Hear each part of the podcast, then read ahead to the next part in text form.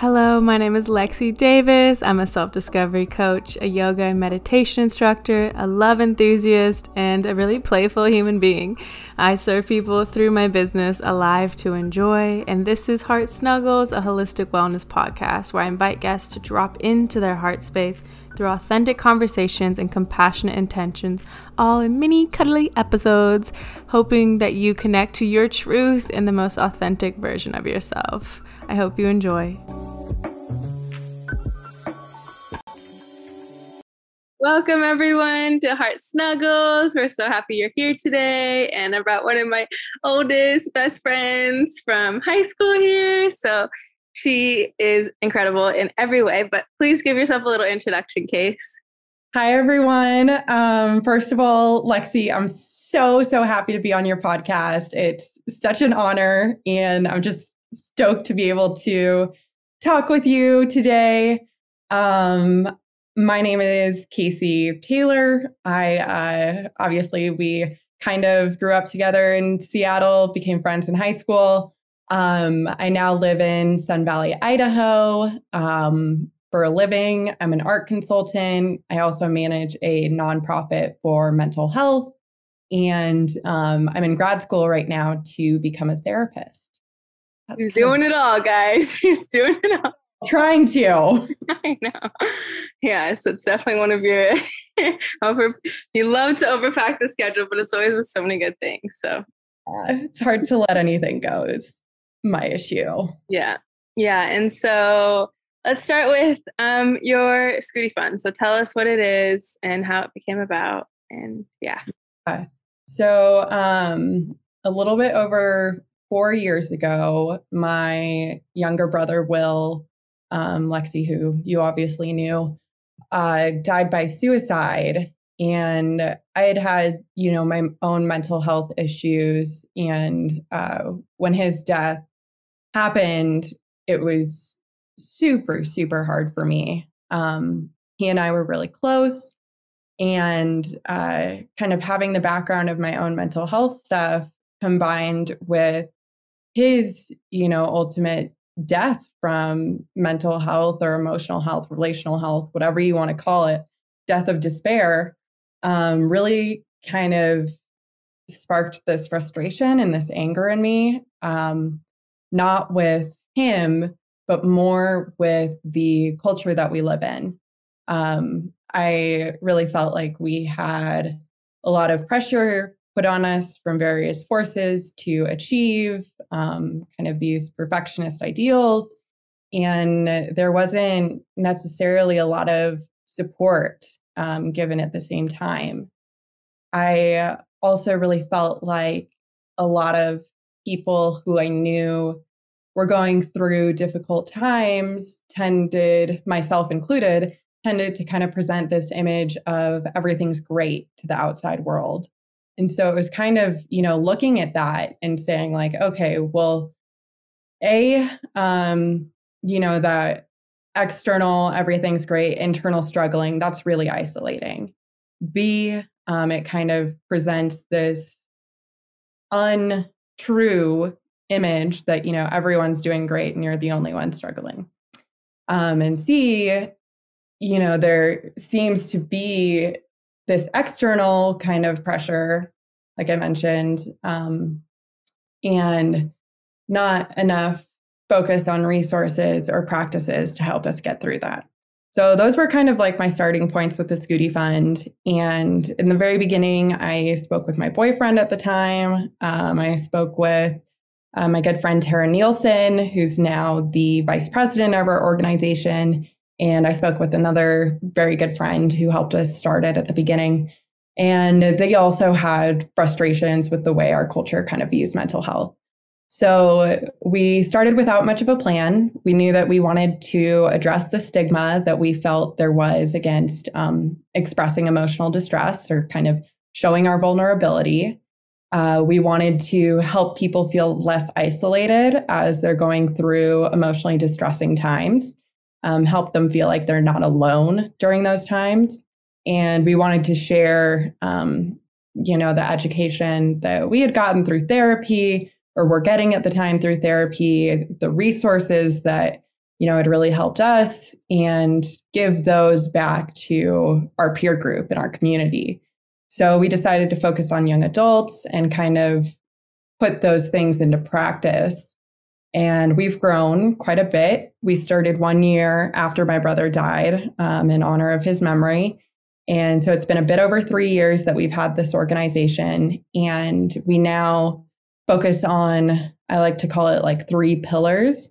The first is social media, kind of sharing resources, um, educational content, and content that is actually young adults sharing their own stories to help people feel like it's okay to talk about these things.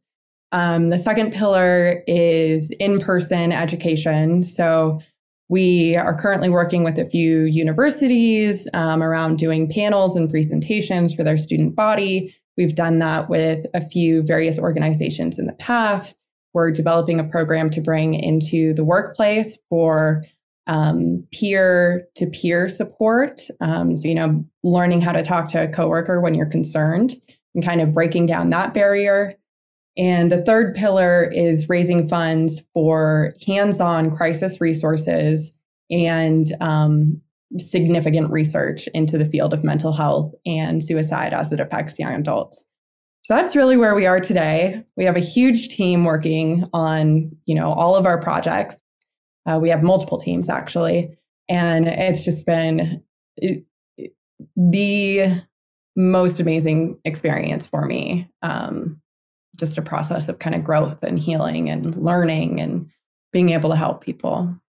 So so beautiful you've created, and like it's constantly growing and it's I just love watching your journey with it and like your bravery is yeah, you have so much courage and bravery for doing that. Like it's not easy to have that happen to you and then let alone like make something so beautiful out of it and like, you know, like have to be confronted with it constantly. Like when you do something like that, it's like shit, like it's so real. Like you really have to accept the reality of the situation. And yeah. Right. And I think too, there's definitely that aspect going on pretty strong, especially at the beginning but there was also kind of this um, almost taking back of my power in a way. You know, like I had no power over the situation with Will. I couldn't do anything about it. I couldn't help him. Um, and by, I guess, creating an avenue where I felt like I was helping people, um, it kind of allowed me to feel like I was more um, I don't believe anyone is necessarily in control of their lives, but it helped me feel like I was a little bit more in control of the narrative. And like, if I can't do this, well, at least I can do this. Yeah. And that's beautiful thing to, to feel. And it's really important to have our power, you know, because especially moments like that, it's just shatters everything. So yeah, I'm glad you could find that sense of that sense of that. And um, I also want to touch on how you said died by. Um, suicide? And can you talk about the importance of using that language? Yeah. Um, so traditionally, when I was growing up, I always heard the phrase committed suicide. And uh, you notice the other times that we use the word committed is like committing a crime um, you know, I literally the only things that pop into my head are like committing a felony, committing a misdemeanor. Um, it's so closely associated with uh, that aspect of um, human experience. And by saying died by suicide, it, you know, cuts off that association. So instead of saying committed suicide, like committed a crime and kind of tying the negative moral value of suicide to, you know, abstractly to a crime, um, we're removing that moral judgment and saying this person died and it was by suicide. You know, like saying this person died from a car accident or this person died, you know, by from a heart attack. So it's really just pointing out that that was the cause instead of blaming the person for um, for taking those steps when they were in a moment of despair. Mm-hmm. Yeah, and I think another thing I hear all the time is it's so selfish. And um, yeah, can you talk on that a little bit? Yeah, I have very strong feelings about that. Um, you know, this was something that I heard from my grandmother when I was much younger because there was suicide in her family of origin. Um, something I'd heard from other people, and I have the a very very different view. Um, you know, I I have have personally experienced moments when I've been suicidal, um, and I feel like I can empathize with my brother um, and those who take that step I think it comes from a place of being in such despair and hopelessness that there is truly no way out. There is no other way to stop the pain. Um, if you keep on living, that pain will keep on being there. And um, so, couple that like intense internal hopelessness and despair and pain with the belief that your existence is a burden on those you love because, um, you know, if you get to that point, typically that's going to be associated with pretty low self esteem or, you know, negative self concept. And so you're in pain. You think that you're a burden on the people you love. And it's like, from that perspective, it's saying the world would be better off if I weren't here. So it's not, you know, I think if my brother had known how much pain it would have caused his loved ones and um, his friends, I, I truly don't think he would have, you know, even gone through with that. But when you're in that headspace, that's not something that would make sense, you know. Um, you feel so low that thinking like, oh, someone would actually really be upset if I weren't here. That's like a that's not a thought that's going on in your brain. Um, so I really think it, it doesn't come from a selfish place. It comes from a place of um, intense pain and I think a misunderstanding of the role, or I guess a a very limited perspective of what you think your role in others' lives are. Yeah, it's like complete. It gets like this tunnel vision, you know, and yes. um, yeah, it, it like hurts me every time someone says it's selfish. I'm like, you have no idea like yeah yeah like yeah and um i feel like there's enough attention on the topic at this point where if you could do a google search on it like like and educate yourself a little bit i think you would realize how uns- not selfish it is um yeah it, it makes me makes me angry at times yeah. or just so valid to feel that. I feel the same way when that happens. And I'm so happy to see your organization and more organizations out there. Like I've almost like I'd say a handful of people on my podcast have been suicidal. You know, like there's so many people in my life. Like a lot of my friends have thought about it. Like a lot of people have had suicidal thoughts. Like it's not a rare thing. Right. Which is a, I think, you know, kind of reflective on our culture and society. And I think that needs to be taken into account. And hopefully addressed at a cultural societal level and b you know i think it, it's it can't be a moral judgment against someone you know it's it's just for better or worse it's a part of our lived realities in this time yeah it's it's it's really sad too that like so many of us are experiencing these low lows and um and you like with Will, you had no idea he was even feeling that way, and you guys were so close. And so, how do you take that with you in your relationships now so that you can help, pe- like, really uncover people's truths of where they're at mentally? That's a great question. Um, I think showing up with less fear on my side and more vulnerability. Um, for me, it's always been easier to engage on this kind of level of let's have fun, let's go out, let's do things together and just like live that, you know, up, happy, fun life and not explore the lows that, um, you know, we may be experiencing.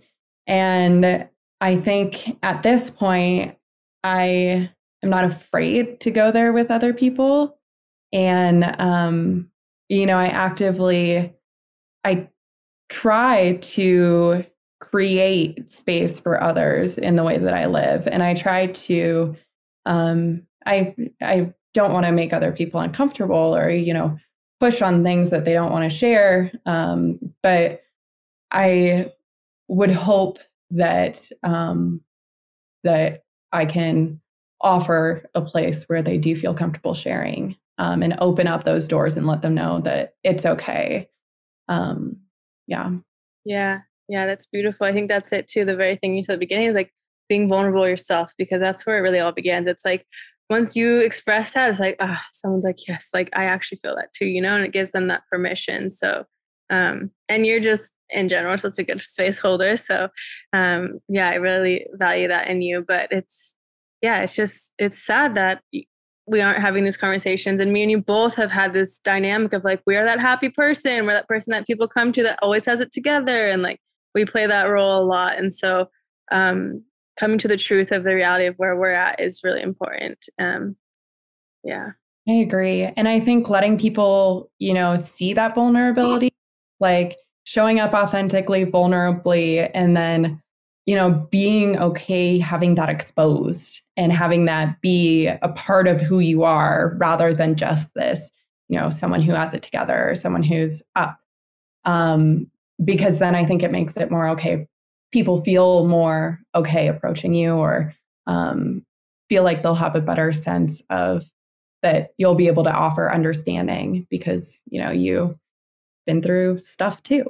Yes, yes. And that's a key thing is like I've realized a lot in my life, like who hasn't been through something difficult? Like there's no one out there. And so, um, yeah, it's just, it's so great when we can connect on that level because it's something like, as we're talking about, like a lot of people don't talk about. And so they don't have anyone to talk about. And so, you know, it feels that loneliness. And so, but we can all connect on our pain. Like we've all had pain and yeah. And I think it's going one step further. I think it's important to connect on our pain and allow others to help us hold our pain and give us support during those times. Like we are social creatures, and um, I don't think that functions just on like a you know up um, a surface level. You know, like having others just be there with us through our hard times can be so so healing and helpful in and of itself. Mm, yes, yes, and um, I'd love to touch on your relationship with alcohol because that kind of ties in with you being in that uppity space. So tell us about that.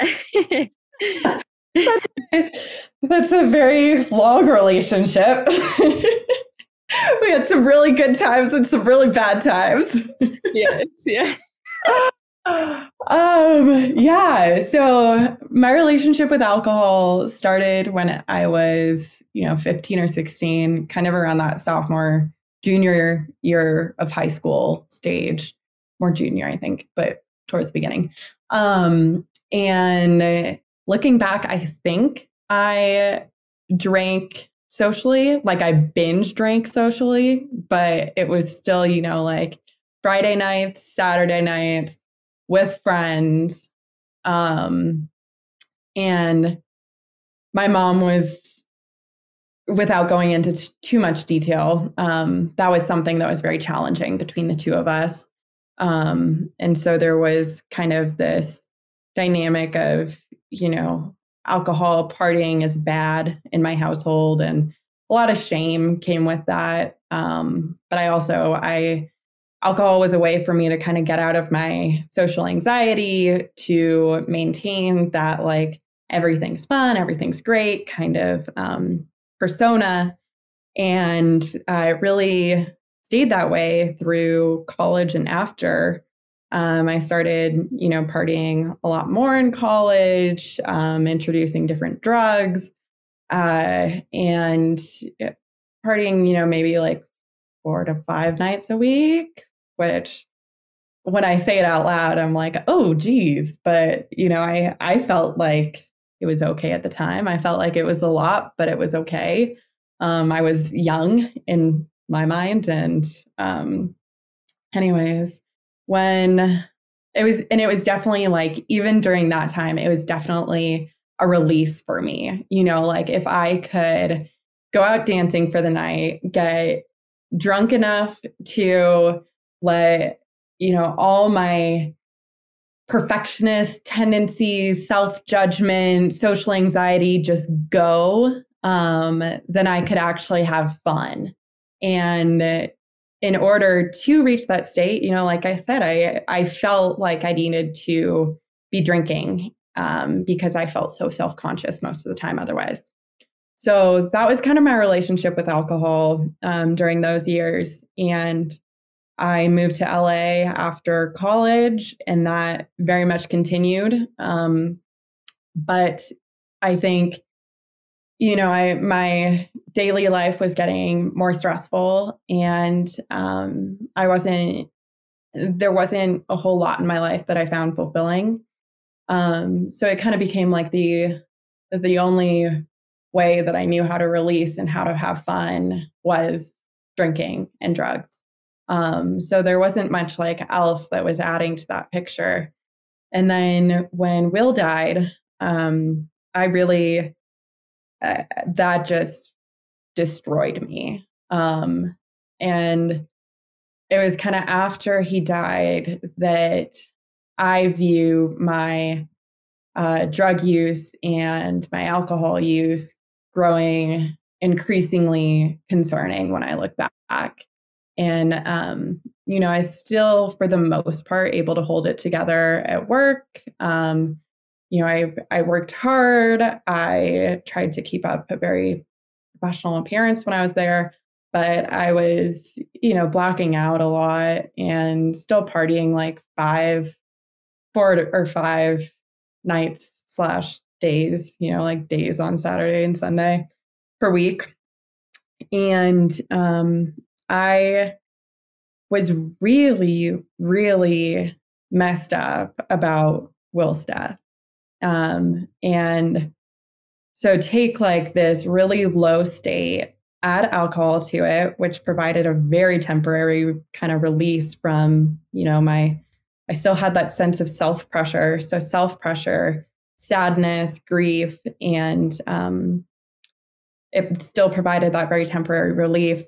But then, you know, the next morning, like the chemicals did do not affect really anyone well, you know? Like um being hungover put me in an even more emotionally depleted state and more sadness, more hopelessness, more despair.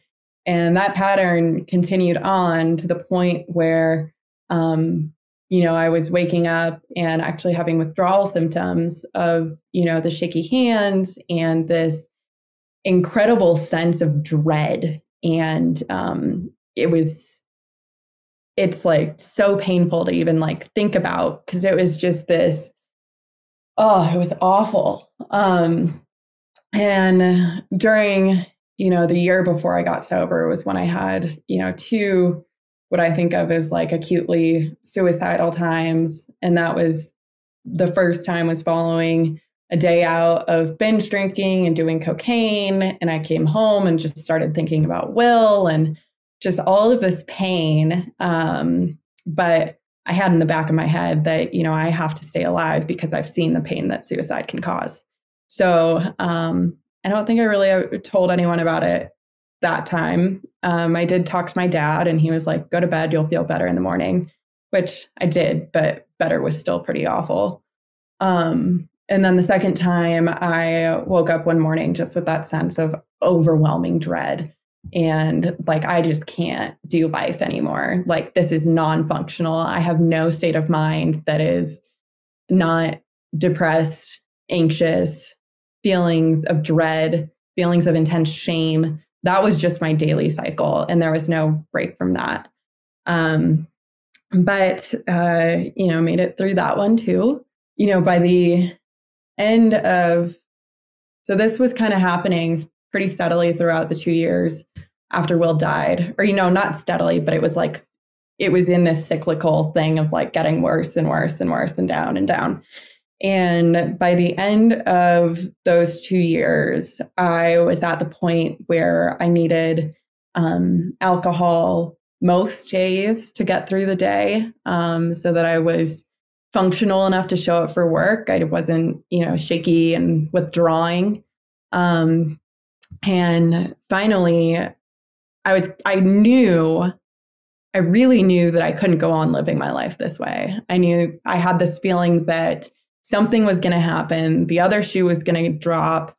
Um, and finally, I had had a rough 24 hours. Um, I had a really rough Thursday night just with some family stuff. And then Friday morning, I woke up and my car window had been smashed in and my computer had been stolen. And so I show up to work and I'm like, I'm I had already been drinking um, so that again I could just get through the day and I ended up leaving work like around 4:30 um, I had an empty vodka bottle in the back seat when all of this went down so I'm sure I drove, drank that um, at points throughout the day. Uh, and I was driving home. Um, I ended up rear ending a woman's car. And thank God she was okay. Her car was okay. Um, but my car was totaled. And I ended up spending most of that night in jail in the Santa Monica jail.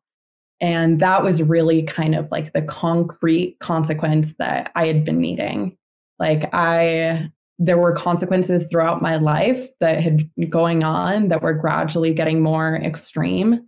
Um, I felt physically like I looked very unhealthy, um, but nothing had really, I couldn't like pinpoint one thing and be like, oh, yep, that's why I need help. Um, whereas this DUI was a very kind of clear, concrete consequence. So I requested five weeks off from work, and I'm so grateful to my employer for being okay with that. And um, I went to treatment, inpatient treatment for four weeks, came back to LA and uh, jumped straight into AA, um, started really practicing some of the things that I had learned in therapy. And two and a half years later, I'm still sober. So, um, and that journey has been one that was hard and filled with lots of learning opportunities, but it's also allowed me to live a life that I actually get joy from and feel fulfilled by and feel um, like I want to be living.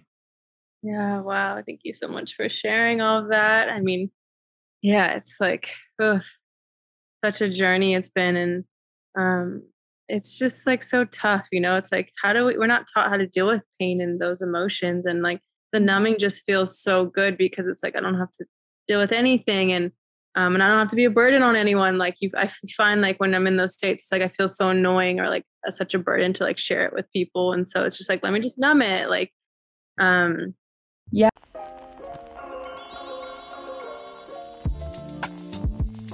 I don't know about you guys, but I know I've been struggling to find inner peace lately, and thankfully I discovered Open, a mindfulness studio for everyone. As a yoga teacher, it's been difficult to find an online studio that actually shifts my well being, and wow, let me tell you, Open transforms your mind through body and breath in an immersive space designed to take you to the here and the now, no matter where you are or where you begin. Open offers live and on demand breathwork, meditation, yoga, and Pilates guided by the leaders in mindfulness, centered on music and rooted in community. Um, hello, two of my favorite things. and their aesthetics are mm, on point. So, as always, I'm getting you the best of the best. So, I got you 30 days free. Just use the code Heart Snuggles and let your ritual begin now.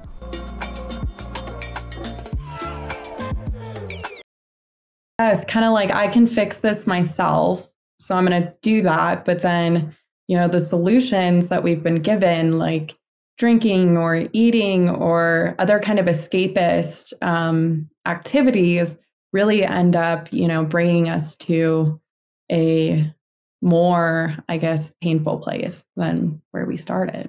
Yeah. And so, what are some ways that people can, some healthier coping mechanisms?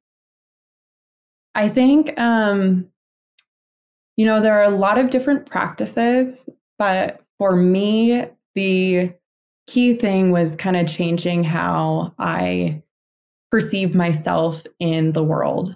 So it really started out with, um, you know, changing the way that I think about myself and kind of changing my thinking from black and white to understanding um, life more through relational standings. Um, so what I mean is like like there's no objective like right or wrong or should do this, shouldn't do this. Everything is from someone's perspective, right? Like even, you know, our constitution, whatever, it's been like written by people. It's from a certain perspective.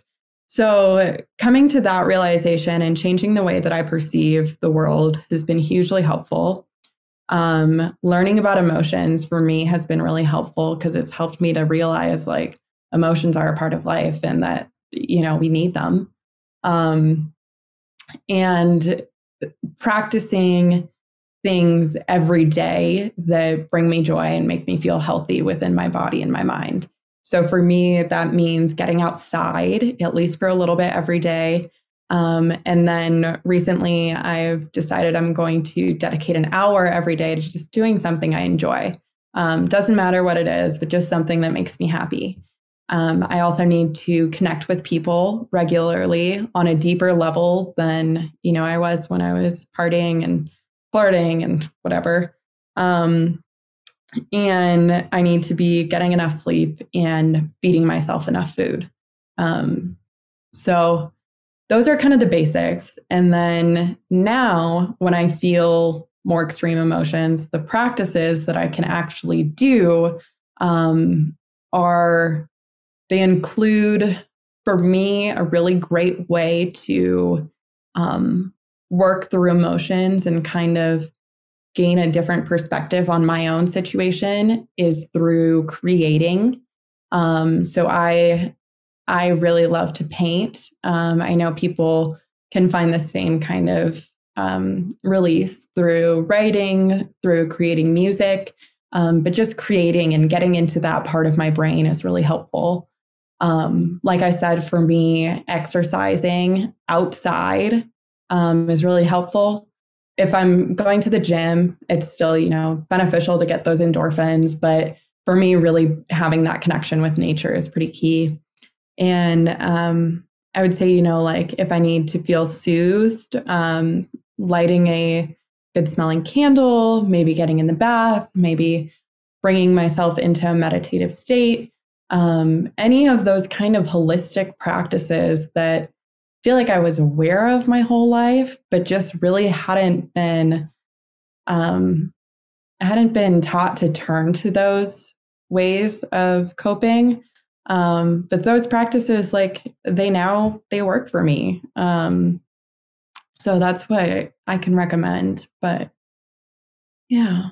Yeah, thank you. It's so beautiful. And I'm so freaking proud of you for doing all those things and like, you know, making like it's those small changes that make the biggest differences and like facing them like being sober for that long is like so huge. And then and then like sticking to it and like being like okay i'm going to deal with these emotions now. Like i've got this. And making that shift is so so big. So i'm really really proud of you. Thank you for sharing those things. I think it's really important for people to know because that's what i found the most struggling too is like people saying these things it's like how what are the action steps you know? Um, i think nowadays you know it's more readily available but still you know who knows what people are consuming. So as much as we can share the action steps i think that's really important. And some of the questions that were popping up in my head is when supporting someone else like i was thinking one um, how to not get like upset at your friend if they tell you where they're at and then being like well why didn't you tell me sooner? Like why didn't you tell me this? You know it's like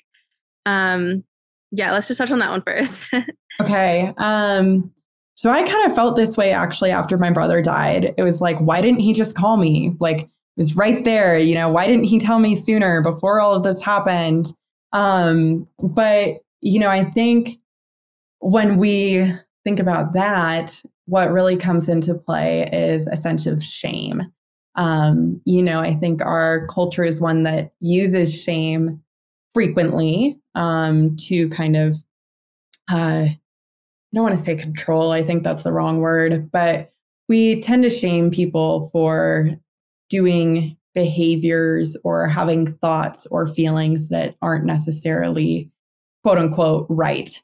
So, um, you know, if I'm going through my life and let's say I'm consuming my Instagram feed that just shows most of my friends, maybe a few other accounts, I'm seeing that, you know, all of their lives look really great. And here I am feeling pretty low about myself. Um, I'm also going to be like, well, my, I should be feeling that way. You know, everyone else is like, um, I should be feeling differently. Um, I should be able to pull myself out of this space. I should be able to practice these self care tips and be quote unquote again fixed. Um, and for me, at least, I'll speak from my own perspective, life doesn't work that way. But when we're piling on all of those shoulds, I think there's a huge sense of shame. And it's really hard to then break out of that shame and be vulnerable and say, you know, like, look, I have been feeling this way. You know, that's a, even if you trust your friends, even if you know they'll support you, just like saying the, saying the thing that you're so ashamed about out loud, um, that's something that's really hard to do. So I think, you know, for the friends who are hearing, um, you know, one of their friends may not be doing so well, and it's like, why didn't you tell me sooner? Um, I would look at it the other way and, um, you know, look at it, at it as this person trust your relationship enough to be telling you it all. Um, and I think that's something that is pretty huge because they're opening that uh, you know, in internal box of shame and showing you this thing that is shameful to them and painful. Yeah, I think that's there's yes, yes, yes, yes to everything you said. And one, like shame lives in the silence. So like that's the biggest thing, like knowing that as soon as you speak it out into existence, the shame like immediately starts to dissipate. And um and two, it's like so human nature to want to take everything personally and be like, well, you know, you like why didn't you tell me? Like this is about me but really this whole thing is about them. So it's like please please remove yourself because i've been in that situation so many times where i'm like what? Like i'm here for you you know? But it's not about you it's about their process and their journey and um, really really putting yourself in their shoes because that is like one of the best times to do that um, right and i think a third thing is um, is maybe not sharing with someone because of how they'll respond and they'll try to fix you Right. Um, and so not wanting to share with that kind of person. And I, I used to be that person all the time. So I fully know that, that, that, yeah, that response. Um, so what is the best way to support a friend that is sharing something like this and how to not fix them? That's a great question. Um, so if we're already at the point where your friend is sharing or this person is sharing with you, um, I think the first step is to validate, um, show empathy. So that can sound like, I'll give an example of what it isn't and what it is. Um, if someone's saying, you know, I've been feeling really hopeless and I don't want to be alive anymore, um, everything in my life just sucks. Um, one thing that is invalidating that does not show that you're hearing them and hearing their pain is saying like well no it's not. Like everything in your life like you have it together. You have this job and like you know taking what they're saying and arguing against it because this is just how they're feeling and their perspective. Um, so something that would be validating is saying you know i hear how hopeless you are right now. Um, do you want to talk about it? Like i know uh, you're going through a lot in your life and um, let's say let's talk it out. Um, so just really showing that like you hear what they're saying and you're there with them. So i would say that's the first step. Um, and then i think asking questions non-judgmentally is uh, can be very beneficial as well. So um, you know let's say this person is again saying that you know they're just stressed out at work and they got into a fight with their partner and um, they feel out of shape. Like let's say those are the three things. Instead of asking a question like well do you have a gym membership um, you know, kind of trying to jump in and express your opinions through a question um, is not necessarily the best way to do it or, the way that would most help your friend. Instead, asking questions like, um, you know, tell me more about this uh, fight with your partner. Um, what are you feeling as a result? So, coming from a place of curiosity, non judgmentalness, and empathy.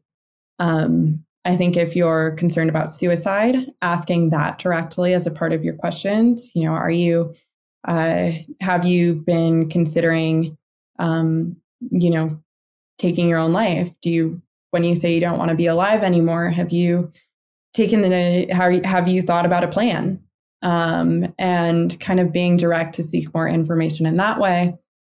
If they are considering, if they are seriously on the suicidal kind of path, um, you know, getting the help that you need to support you in that moment to support your friend, um, really ultimately getting them the help they need is going to be very important.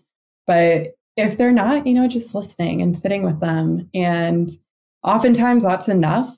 Um, listening, letting them talk it out, showing that you aren't there to judge, um, expressing empathy, oftentimes that can be really healing for someone. Um, you know, if they do need those next steps, like let's say, uh, let's say for whatever reason therapy enters the conversation, um, offering if and when they're ready, and this is all about their timeline, um, you know, offering to uh, reach out to a couple therapists on their behalf or you know, go with them to the first appointment or, you know, just showing that you support them also in them getting help, because um, that can be a scary thing as well.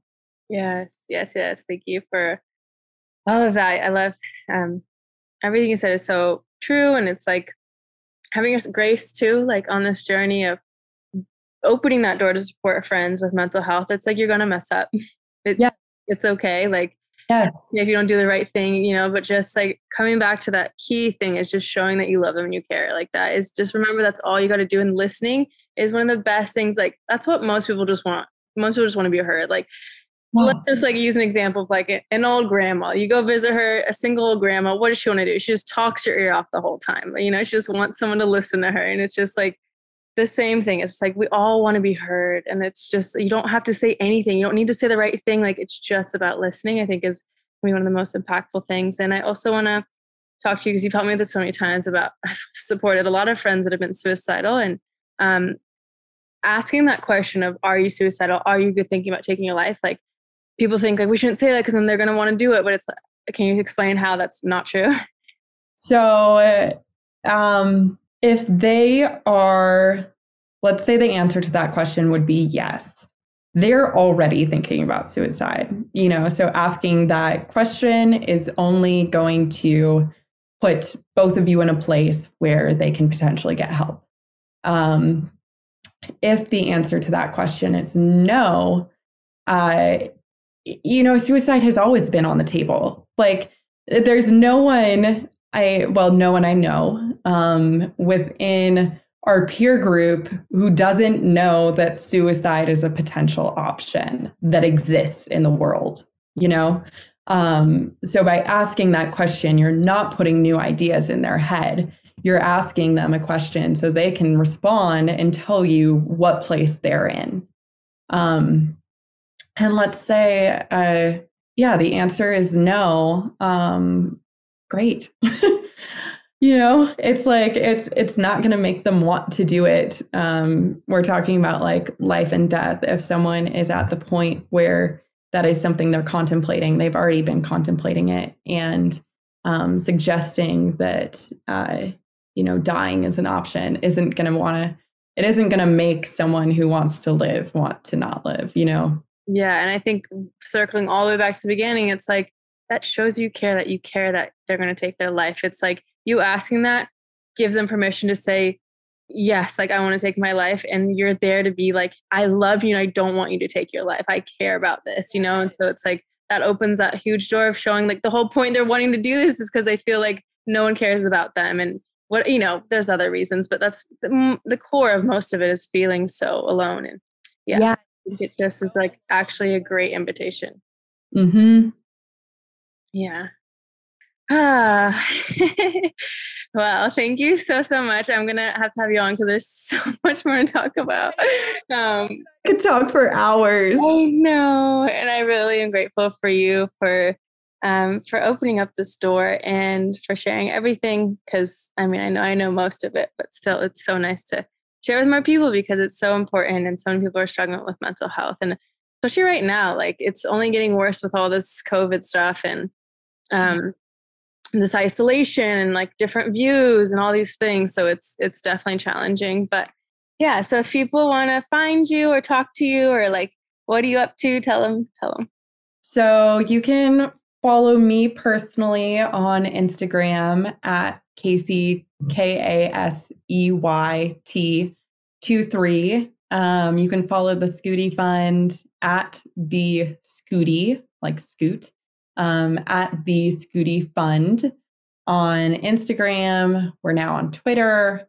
Um, so those are our main platforms. But yeah, feel free to reach out also anytime. I am always so happy to talk mental health, happy to be a listening ear. So yes, and have your own boundaries. yeah. Practice my own boundaries and but also, yeah, definitely check out the Scooty Fund. There's so much great information that they share on their stories and like the lives they do are amazing or whatever the story takeovers. Like there's always people sharing their stories on there. And I feel like storytelling is such a great way to connect with others. So thank you so much. I love you so much. I love you. And Lex, just one more thing. Um, I just want you to know like you have been the person who helped me through so many of those hard times. So for anyone listening, I just thank you. you as well, girl. you as well. So I love you. you.